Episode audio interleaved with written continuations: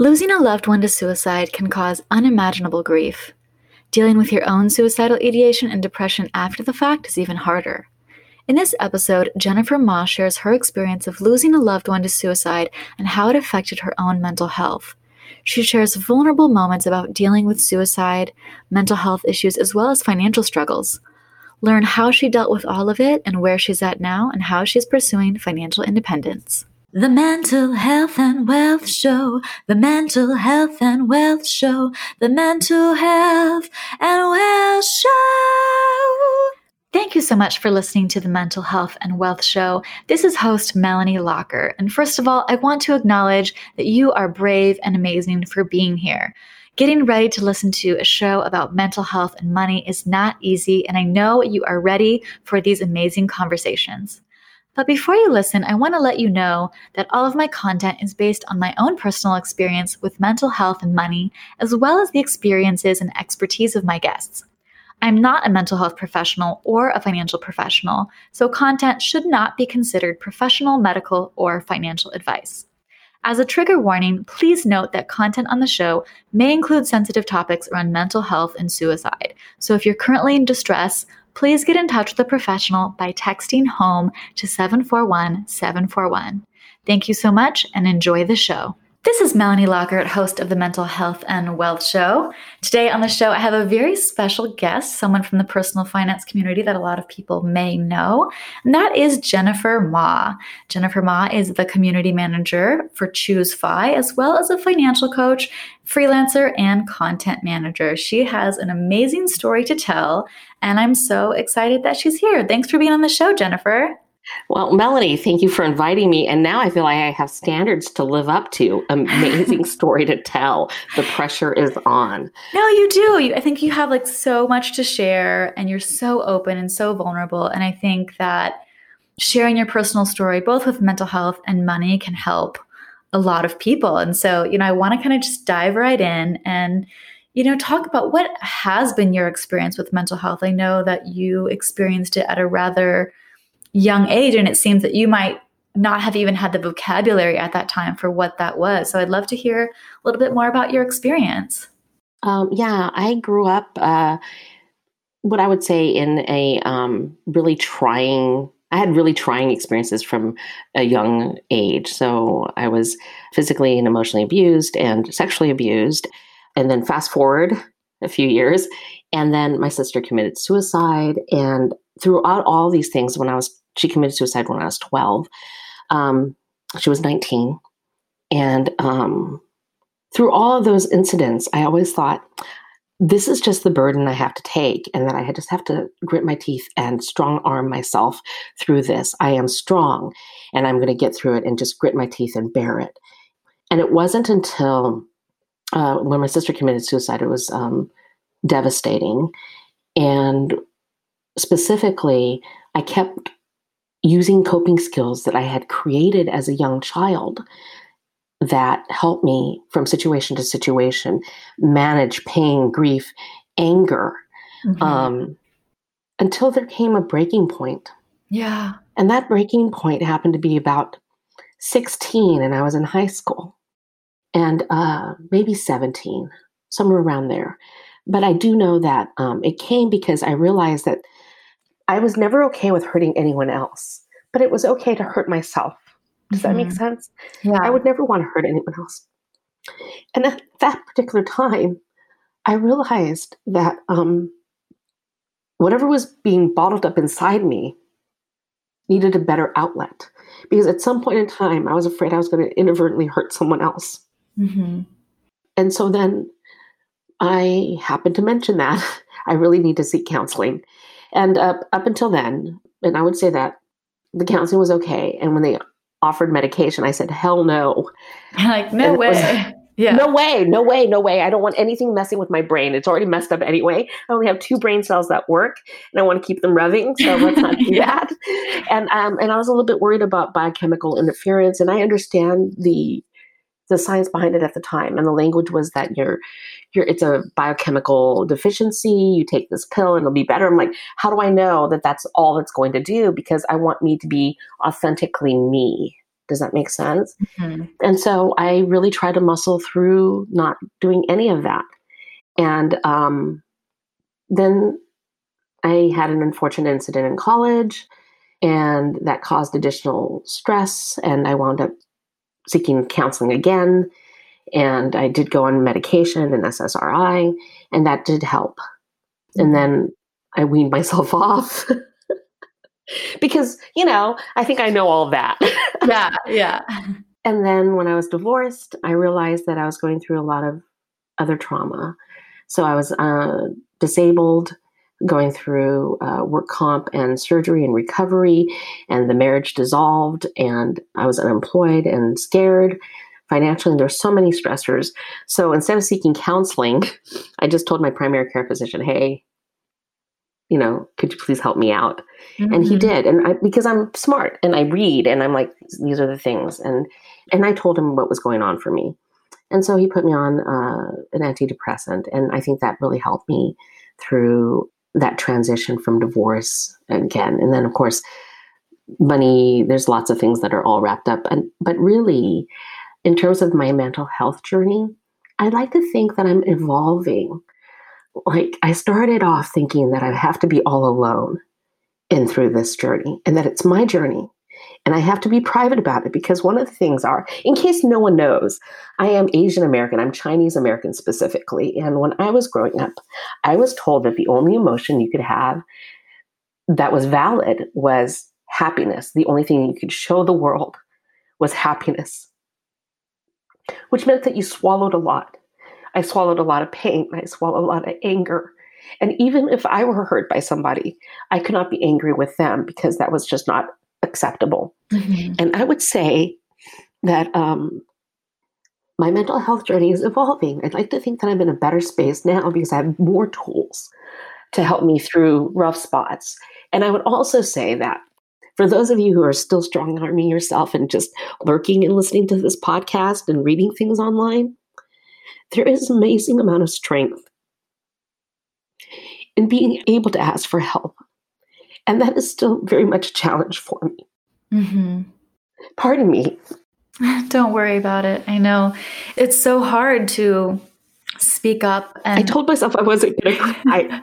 it's okay. It's, it's okay uh, crying is a natural emotion and you know there's lots of endorphins that are released when you cry. So actually it's your eyeballs way of releasing hormones and releasing happy chemicals. And actually i think you're doing a disservice to yourself by not crying. I mean it's a way oh. that your body is processing all of your emotions and you just shared in a matter of minutes this very intense you know, um, history. No, don't be sorry. I'm just saying that you are so strong. No, no, no. I don't mean that in a bad way. Trust me, I get called intense all the time, and I know that I'm intense, and I take that as a compliment in a way because yes, I'm I think not it's boring. passionate. yeah, you're not boring. You're yeah, you're intense. You're impassionate, and I mean that to say that you've shared so much and you've gone through so much and I just want you to like stop for a second and realize how strong you are and like how many things that you have been through. And I'm sure with every single experience, you're like, oh, this again. Oh my gosh, this again. But like you said, every time you increase the tools in the toolbox, every time you realized a little bit earlier, you know what?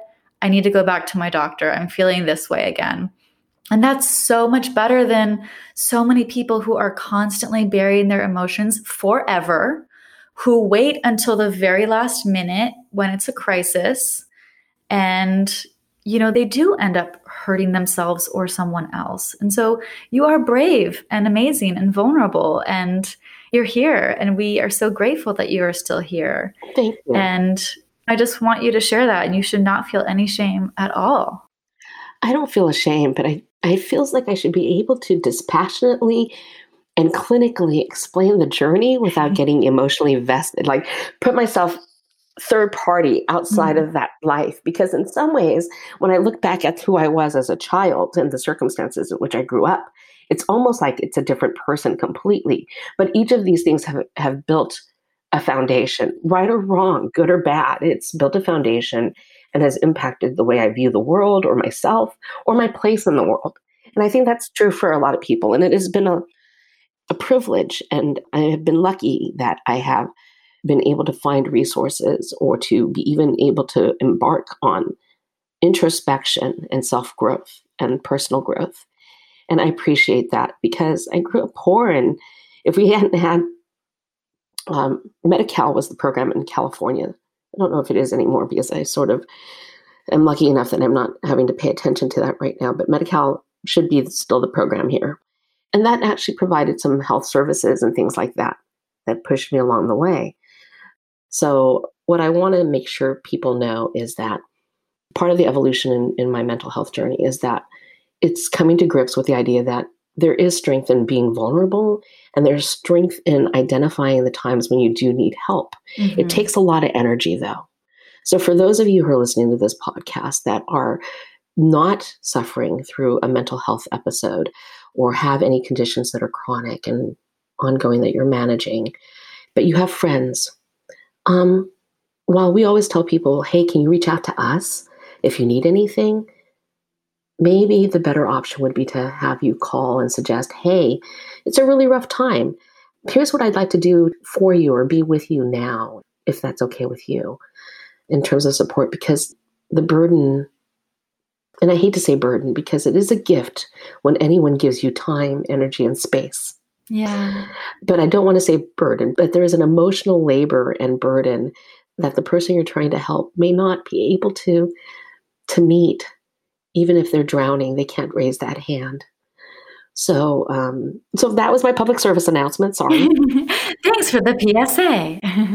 yeah. And, you know, I know you mentioned in your story that you are Asian American and, you know, in your community, there's this idea that you have to be strong. You know, we are recording this in July, which is Minority Mental Health Month.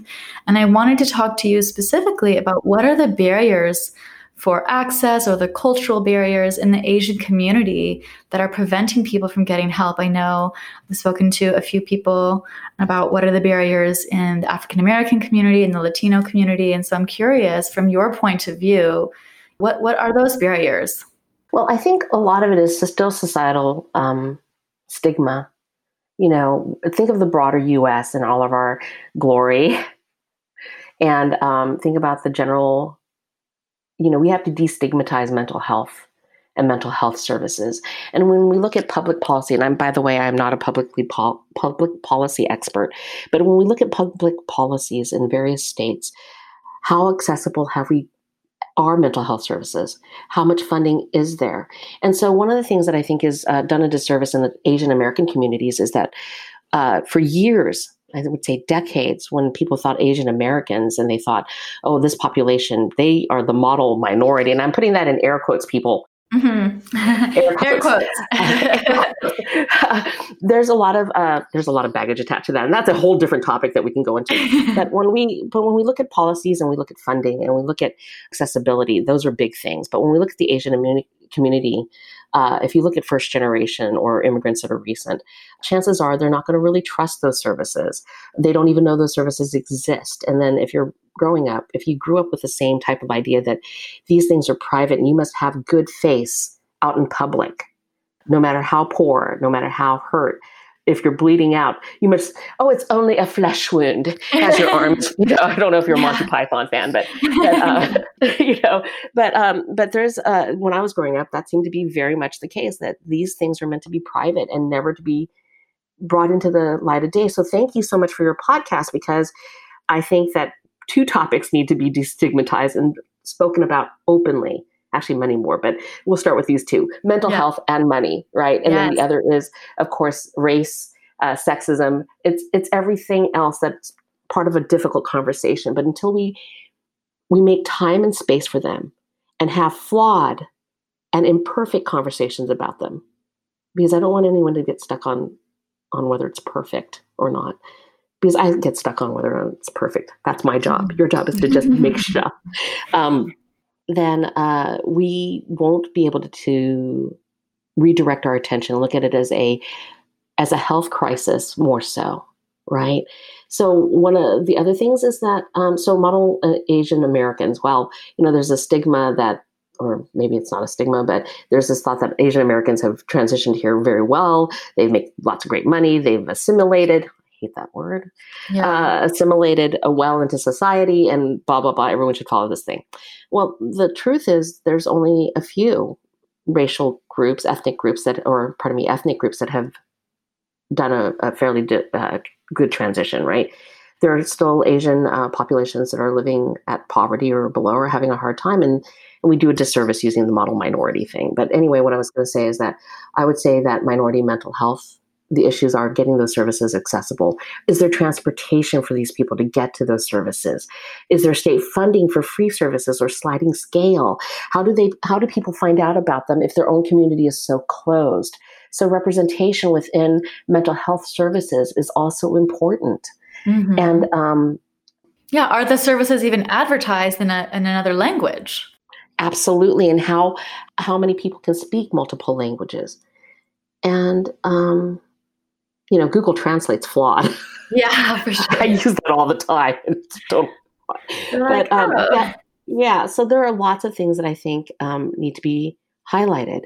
So mental health, I think, is one of those things that we need to talk more about. And if there are people out there who are looking for careers, I have a slew of them that I would love for people to tackle.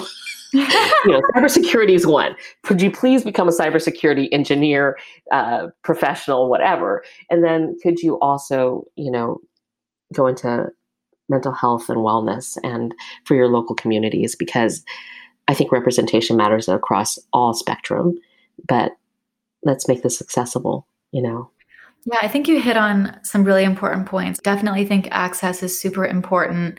And I think for a lot of people who might be in the middle class, don't necessarily realize the barriers. Like, yeah, you need transportation to go to um, counseling. You might need childcare. You need a sliding scale. You need it translated in a different language. And I will. Yeah, well, uh, you could use health insurance too, right? Yeah. And and yeah. it's amazing the different types of health insurance programs that are available and what they will cover in terms of health and wellness. So one of the things I'm going to mention for people who are employed, see if your employer has an EAP program, and that's an employee assistance program that usually allows some free counseling either in person or telephonically. And through the telephone, sometimes it's unlimited, and sometimes those services, depending on your employer, will actually be expanded to cover everyone in your household. Oh, that's so great. Yeah, when I was an HR manager and constructed the HR uh, plan for my and benefits plan for my company, that was one of the things that I loved. It wasn't just for your family members because everyone in your household will have an impact on your health and wellness, right? Definitely. And it was anonymous. Right. yeah, yeah. Uh, so anyway, um, but anyway, so that's it for my my other PSA. Thank you so much. of course. Yeah, I think that's so important to mention. And I love what you're doing to break the stigma about seeking help and getting help in the Asian American community. And I think everyone should have the ability to access these life saving services. And, you know, there should be no shame and there should be more accessibility in regards to transportation, childcare, different languages um, you know, making it clear what health insurance covers and what it does not, and make sure that people even know that an EAP exists. A lot of people don't even know that some of these things exist, and it's because they're all hidden in bureaucracy and red tape and you know we're all just trying to survive and we can't necessarily dig through all of these things and, and that's another barrier as well. Yes absolutely. And so if only things could be streamlined you know and and simplified for everyone but definitely thank you for the opportunity to encourage people to make career transitions to support mental health services in their local community. And so uh, and of course you know i support um, the american foundation for the prevention of suicide uh, yes. Uh, for lots of reasons one is that my sister killed herself when i was 12 and she was 19 and that is a life that will that is a life purpose, energy, and a soul that will not be able to contribute to this world. Yeah. It's a devastating loss that, you know, we can't get back. And I know we connected about this before, but my grandfather died by suicide as well. And it's like, that is a branch of my family tree that has been cut off that I've never met.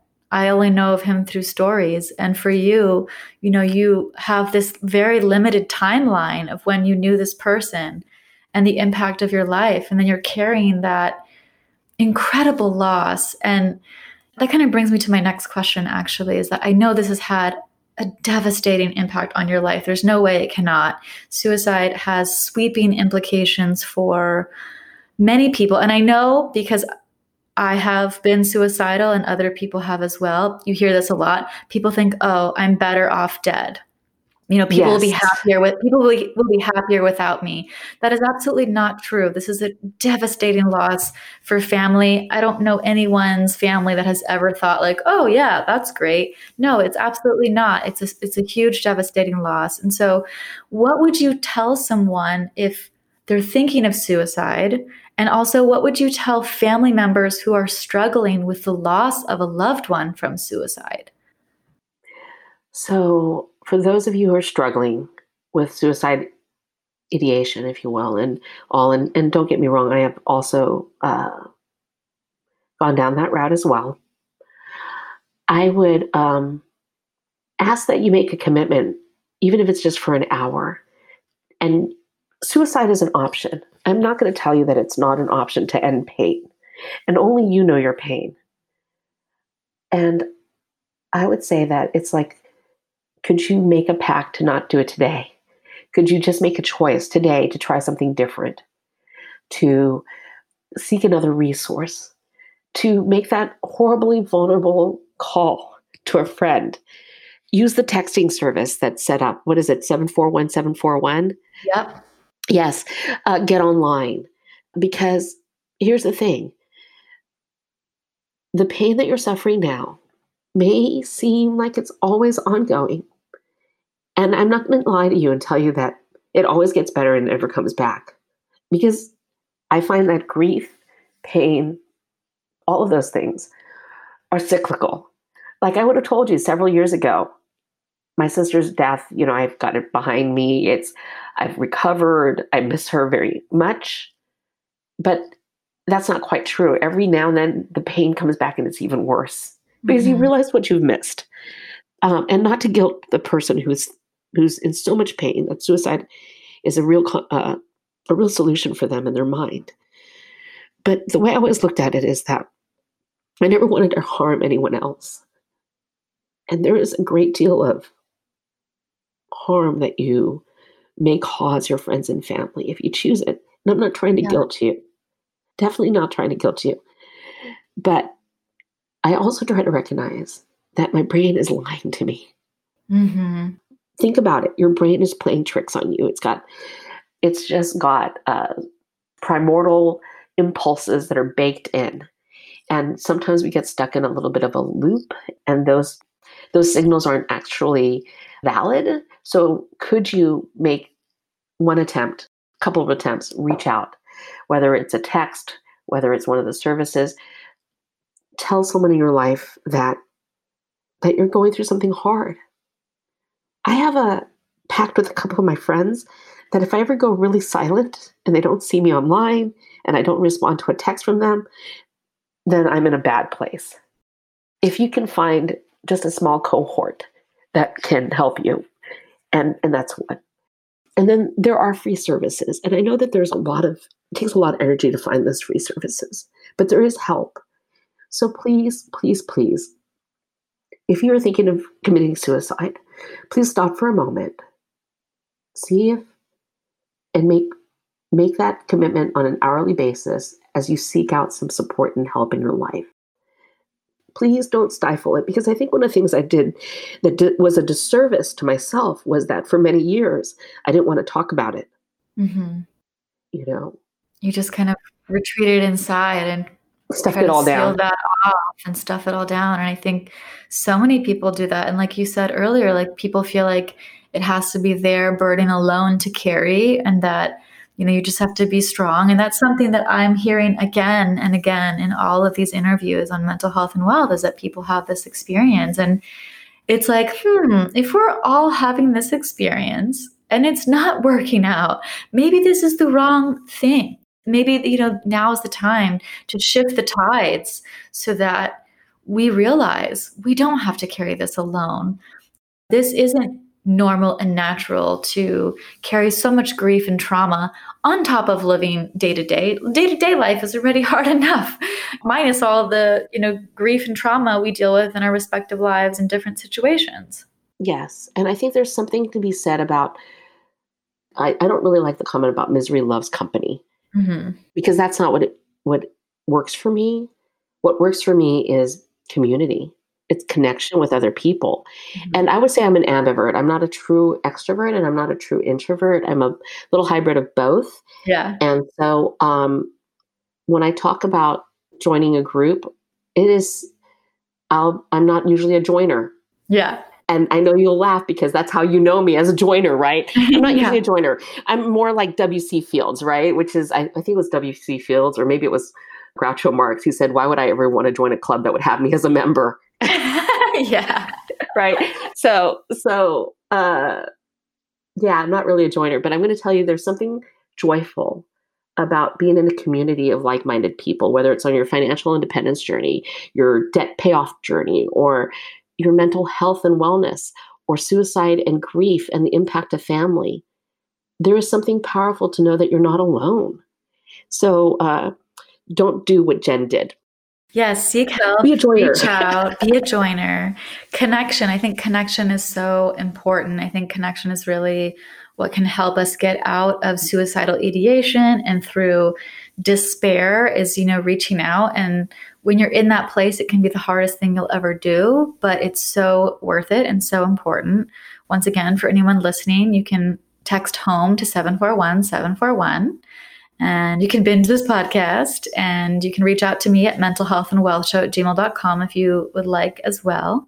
And, and you can reach out to me too. Yes. Yes, you are not alone. And people do care about your life and your story. And I know I hear from a lot of people who say, no one cares if I live or die. No one cares about me. And I'm here to tell you that's wrong. I care about you. I've never met you, but I care about you.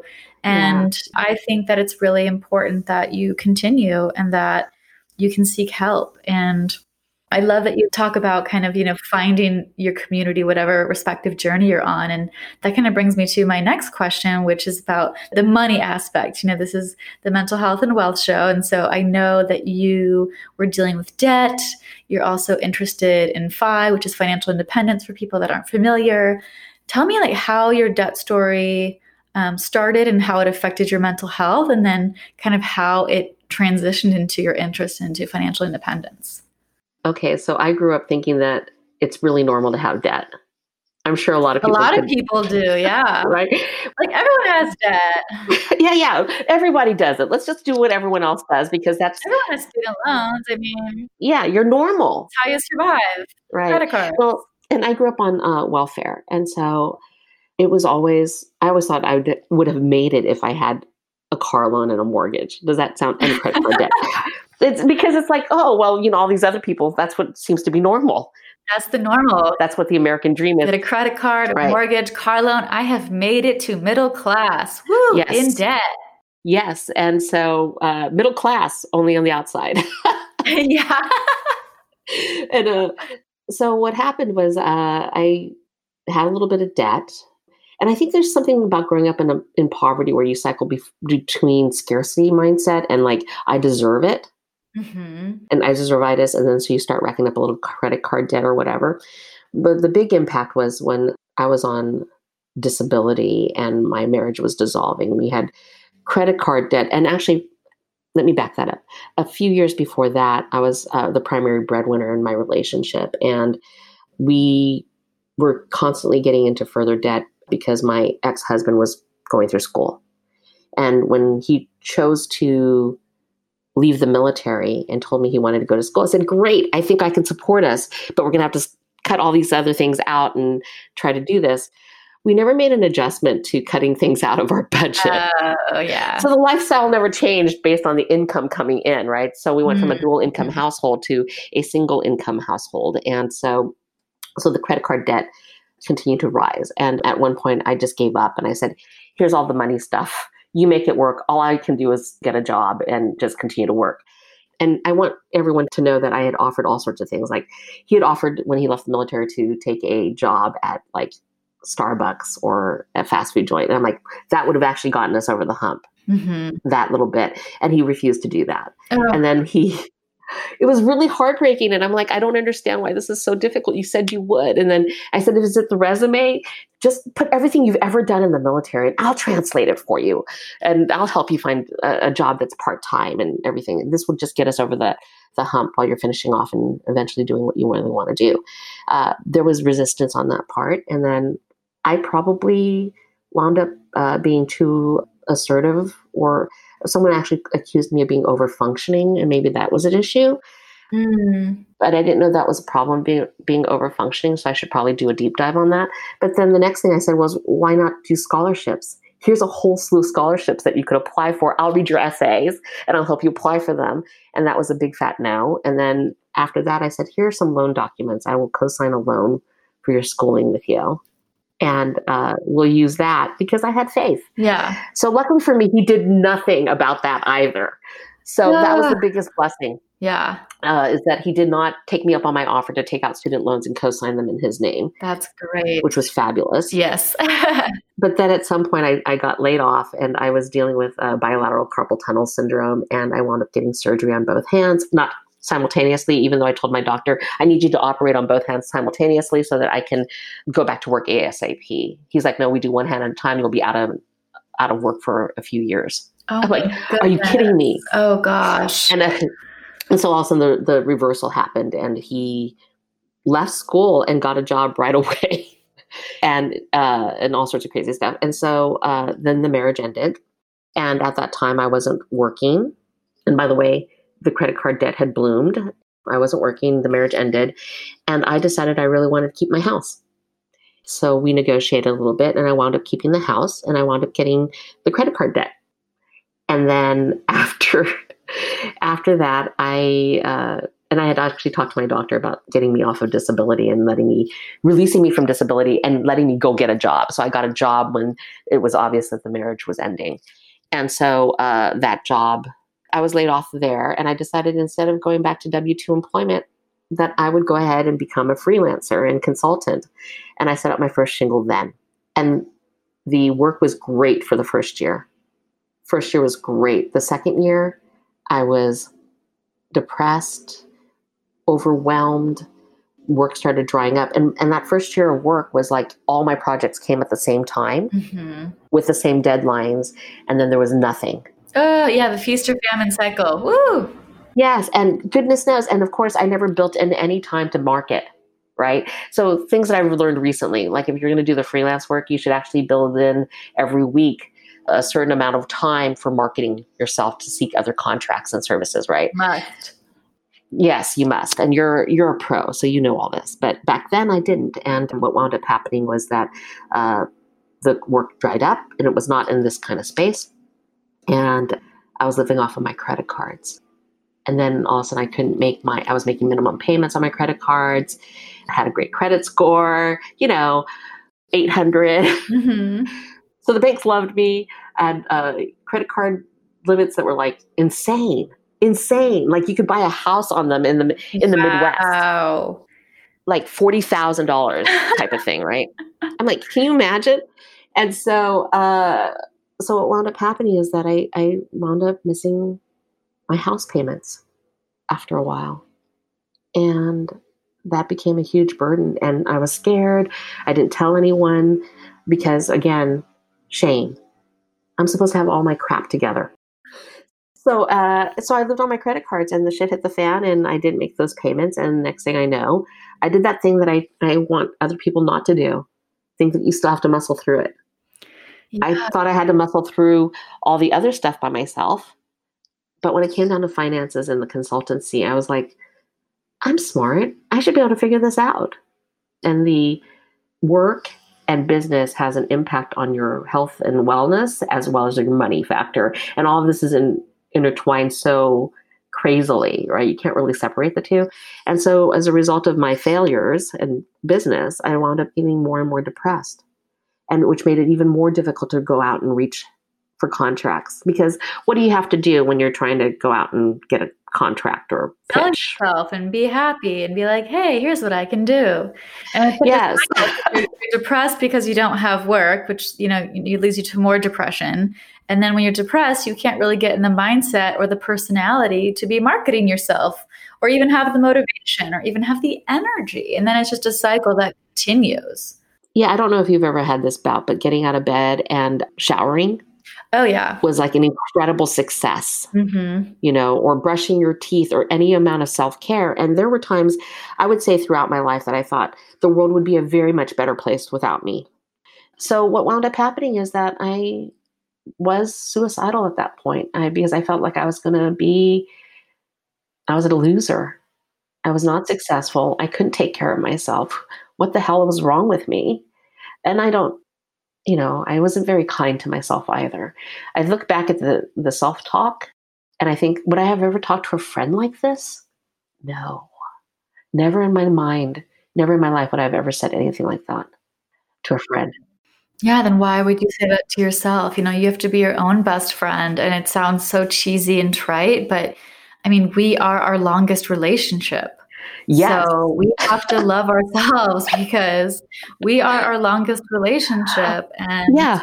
so we've got to cultivate that self love, that self kindness, that self care, that compassion. Yes. Compassion for yourself, empathy for yourself. And if it means referring to yourself as a third person or sitting yourself down and talking into the mirror and saying, Hey, hey, friend, how are you doing? I'm okay with that, whatever works for you. But I think about the fact that I treat all of my friends and family better than I treat myself. Yeah. and with much more love and consideration. So so I came to a reckoning at one point and I decided that I couldn't duck all the bills. I couldn't avoid all the collector phone calls. Can I tell you how much stress it was to get the mail oh, or to look at the phone and go, "Oh my god, who's calling now?" Like again and again again. They're they're hounding you yeah. too. A lot of them are unethical. Absolutely, which is one of the reasons why I learned a lot about debt and debt management, and uh, just for my own sake, and then to, of course, help any friends and family that ever reach out to me with help. I always have lots of just-in-time knowledge. Yeah. I try to I try to save a whole bunch of stuff just in case other people need it because God knows it sometimes takes more energy to go find it on your own. But um, so what wound up happening is that I sucked it up and I basically sold my house as a distress sale. Luckily for me, I had some equity. I negotiated all the pay down amounts for all my credit cards and tanked my credit score. Mm. And then, in addition to all of that, I was really worried that I wasn't going to find a place to live because when all this was happening, I actually asked my family if they would bail me out. Yeah. You know how hard that is? It is so hard to go to your family and say, hey, I made a mistake. I was stupid. Here's what's going on for me. Here's my get well plan. Could you help me out? Mhm. And the answer is no. It's so tough. And I'm going to say, yes, it was so hard to hear, but I'm also glad that they did what was right for them Mhm. financially, right? Because I don't know what their circumstances were, because from the outside looking in, it looked like they were doing a lot healthier than I was. And probably they were, I mean, based on at least talk sometimes around the dinner table, right? But they probably did the right thing at that point. But then the other thing that happened that really hurt me was I didn't know where I was going to live. That's super stressful. So I had a little bit of money and I knew I was going to have a little bit of cash reserves. And so I asked my family, uh, my extended family, if I could come and live with them for a few months while I try to get my head wrapped around this and figure out what's next. And they said no. Mm. And I had offered to pay them rent. I don't want anyone to think I was a freeloader. Yeah. Wow. And you offered to pay them rent too. Wow. Yeah. So, um, anyway, so that didn't happen. And so I wound up finding a condo in another complex with another set of family that living fairly close by. And for about, I'd say a year and a half, I used almost all of those reserves plus a part-time job to get myself through and try to heal. To heal from stress and trauma, from the feeling that I was a complete loser. and that feeling of loss. And it's not just loss about like a house. That's not what I was grieving about. It's the loss of the relationship, the marriage, the the dreams that I had plans that I had set that I never allowed myself to grieve. Everything, it all snowballs. Absolutely. And the idea that I that the person I was going to live my life with that had a huge chunk of my who knew me the most wasn't in my life any longer. That was hard too, right? So tough. You know. Um so I took a year and a half and maybe I I blew the money or whatever, but it made myself whole. Take my credit score. I was lucky I got an apartment, and I was really lucky they gave me an apartment even though I had such a bad credit score. and partly it, it was because I didn't go through a normal apartment complex. I went to a privately held condo and said, here's the circumstances, here's this, and here's my bank statement now. And I think that gave me credibility to go. So, for those of you who are trying to build their lives again, you can find a place to live, but I wouldn't go necessarily to to a normal apartment. That's a good tip, and it did hurt your finances and your credit, but you're here today and like you said you're whole and you're able to help others now and you know i think that's something that i really want to impress on the show is that without your mental health everything else means nothing your physical health means nothing if your mental health is tanked. Your money doesn't mean anything if your mental health is tanked. Nothing else functions properly if you are not okay. Yeah, it is absolutely the mindset. It is your, it's the thing that shapes everything else around your world. Mm-hmm. Like I look at wellness as a, um, I use the triangle and isosceles triangle a lot as an image for myself, mm-hmm. right? So here's my physical, here's my mental, emotional, and here's my financial wellness. And then all those three, they have to be balanced in order for me to feel centered. You know, I don't know if that's a woo woo concept for anyone, but yes, yeah, no, centered. totally, yeah. And it's not always perfect. Sometimes one gets a little bit longer. You know, one leg of the triangle gets a little bit longer because I'm focusing on physical health and well being. And sometimes I'll, I'll tell you, I also deferred physical health for a long time and focused on financial because that felt like where I was bleeding out. So um, sorry for the long-winded answer. No, I mean it's important. I think you know, like you're saying, you have to kind of try to find balance with all of it and take care of your yeah. mental health. And you know that brings me to my last question, which is, what are the steps that you are taking now to manage your mental and financial health? Oh boy, all right, so my mental and financial health. One, I always have the best timing ever. I have chosen to be a freelancer and a and a, a business owner now. Woo, Are you in a pandemic? Yes, in a depression.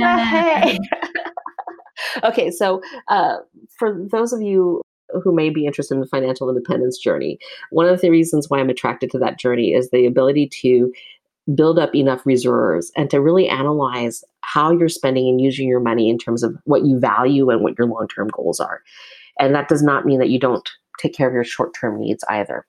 But um, by doing that, by being on that path and being very focused on conscious spending, I was able to build up enough financial withdrawal to take a stab at this experiment. Yes, I love. That. So Yes, and it gave me a baseline to walk away from a job that was toxic, really toxic, um, to do this and not have a backup plan. It would be the first time ever, and there's a great deal of strength in that. And there, you don't have to hit financial independence and have millions of dollars in the bank account in order to reap some of the benefits of it.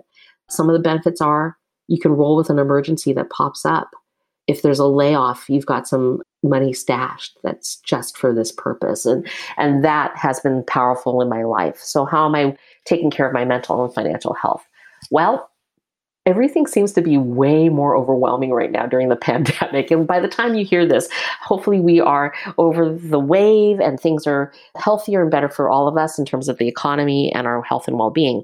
But right now, I'm keeping myself busy. I'm having difficulties with focus because one, I tend to like way too many different things and want to work on everything at once.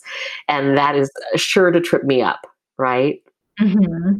And so I'm building my financial coaching business. Nice. Am I perfect? No. but here's the thing I think I have a lot of tools and experience that can help with compassion navigate something that can look so overwhelming and so stressful emotionally and get through the other side and set up systems that will help you in your wellness. That's one. Uh, two, I am taking a little bit more time for self care. Good. Despite the fact that I can't do massages, Yeah. I can't go and get a, you know, I haven't even seen my chiropractor, right? So, uh, but I'm actually trying to do a little bit more self care. And how does that manifesting in my life? That means that I'm actually trying to sleep a little bit more on a regular schedule because I usually not, I, I usually don't sleep much. Mhm. Sleep So I'm trying to so get- wildly important. Had no idea. My mantra used to be, I can sleep when I'm dead. Yeah, until you realize it has a profound impact on your mental health. And I know, like, if I have five or six hours of sleep and I'm like a crab apple and like my fuse is so short and I can barely focus and do anything and I'm a zombie, and the next day I have eight or nine hours of sleep, I'm like, oh my gosh, I'm a normal human being. This is what life feels like. This is amazing. And it's just such a huge difference. Absolutely, absolutely. And it's amazing. And for me, having six hours of sleep would be like so amazing. Wow. So I'm actually trying, yes, I was one of those people that tried to cram everything I could into into the day as much as possible. And now I am trying to not schedule as many things back to back. Mhm. I'm trying to give myself breathing space. I'm working on my meditation practice, which is completely imperfect. And perfect five that you're minutes- doing it. Yeah. Yes, but I'm working on that. And I'm working on getting a little sunshine because it's good for my health and well being to be out in the sun uh, with sunscreen. Mm-hmm. because, mask. Yeah, yeah, yeah, my mask and my sunscreen. But just even getting in my car and driving, I had forgotten how much being outside and the wind blowing on my face with all the windows down and music playing that I love and sing to lifts my spirits up, right? Um, so things that I'm doing to taking care of my mental health. I don't turn on the news right away. Definitely. I subscribe to hugely important. Yes. I don't look at email right away. I give myself, and this is, I'm so lucky to be able to be at home right now that I have a home and I've got some financial bandwidth. But I get up, I make myself coffee, I have glasses of water first. I'm trying to eat healthier. I'm trying to be more conscious about what I'm bringing into the home to eat, what I'm drinking. I've reduced my coffee consumption. People who know me would laugh because I was a, a pot of coffee was a necessity in the morning and a pot in the afternoon. Now I'm Oh, down to 16 ounces. Yeah, Yeah. yeah, total coffee addict. But I love the taste. Don't hate me. It's so good. Um, but anyway, so I'm drinking more water. I'm eating better. I'm trying to be more cognizant and being more in tune with how my body is feeling. I'm also trying really hard to keep my spirits up. And it's been challenging because I would have told you, even last, I would have told you in December, if I could retire on top of a mountaintop and have good grocery stores and ethnic grocery stores and some really awesome restaurants nearby and Amazon delivered, bookstores delivered, high speed internet access, I could live on that mountaintop by myself all the time. yeah. I'd be fine. I'm a big fat liar. I was mistaken. I That, that is not true. I miss hugs. I know, me too. I miss hugs I- and massages miss- so bad. Hugs, massages, in person, maskless conversation, the warmth of someone's hand on my shoulder or patting me on the back just to say hello. So, Melanie, when we meet in person, do not be surprised if I do a koala hug I will not. where we just okay. And it won't, I promise not to be gross. I will ask your permission first because I do believe in consent and touching Yes, people's personal space. But uh, but I just wanted you to know that that has been the most challenging aspect of keeping my mental health and well-being is is that physical connection and touch. So for those singletons who are sheltering in place, which I'm one, and you don't have roommates, and you don't have a furry creature, I wish my allergy shots had actually worked so that I could have a dog or a cat. It would trigger asthma issues for me, so that's a no. I would say cuddle your dogs, cuddle your cats, go foster if you can, and uh, help each other out that way. And then for those of you who are who are sheltering in place by yourself, find your community and build your community. I am grateful that I live in a little neighborhood where I have a strong community. I have neighbors where I've organized a couple of social distance masked six feet away, bring your own everything happy hours in our cul-de-sac. hmm There's no touching. We just yell at each other. Yeah. But to be able to have that interaction has been really nice. If you can also find another family, like your next door neighbor, to shelter in place with, that's actually really great. And by the time this airs, maybe we don't have these measures any longer. So, other things sleep, eat healthy, get out and get some sunshine, stay connected with your friends and family, even if it's by text or call. Set up protocols to make sure that if you disappear offline for a little while, someone checks in with you a little bit because I believe in safety nets. And if you're in a moment of crisis now, set those before you're in a moment of crisis. Let's set up as many safety nets for yourself as possible. And um, I'm famous for my homeless plan. If shit hit, if shit hits the fan and I'm homeless, and everything goes to hell in a handbasket, I have a homeless plan but I also have a safety net plan for my mental wellness too. I love that. I think that's so important. Yeah, because, and if a technique's no longer working for you, don't feel guilty about chucking it out the window. Yes. Because let it yeah. go and try something new. Have you um, given up a, a technique that you used to help yourself at one point and or has it evolved?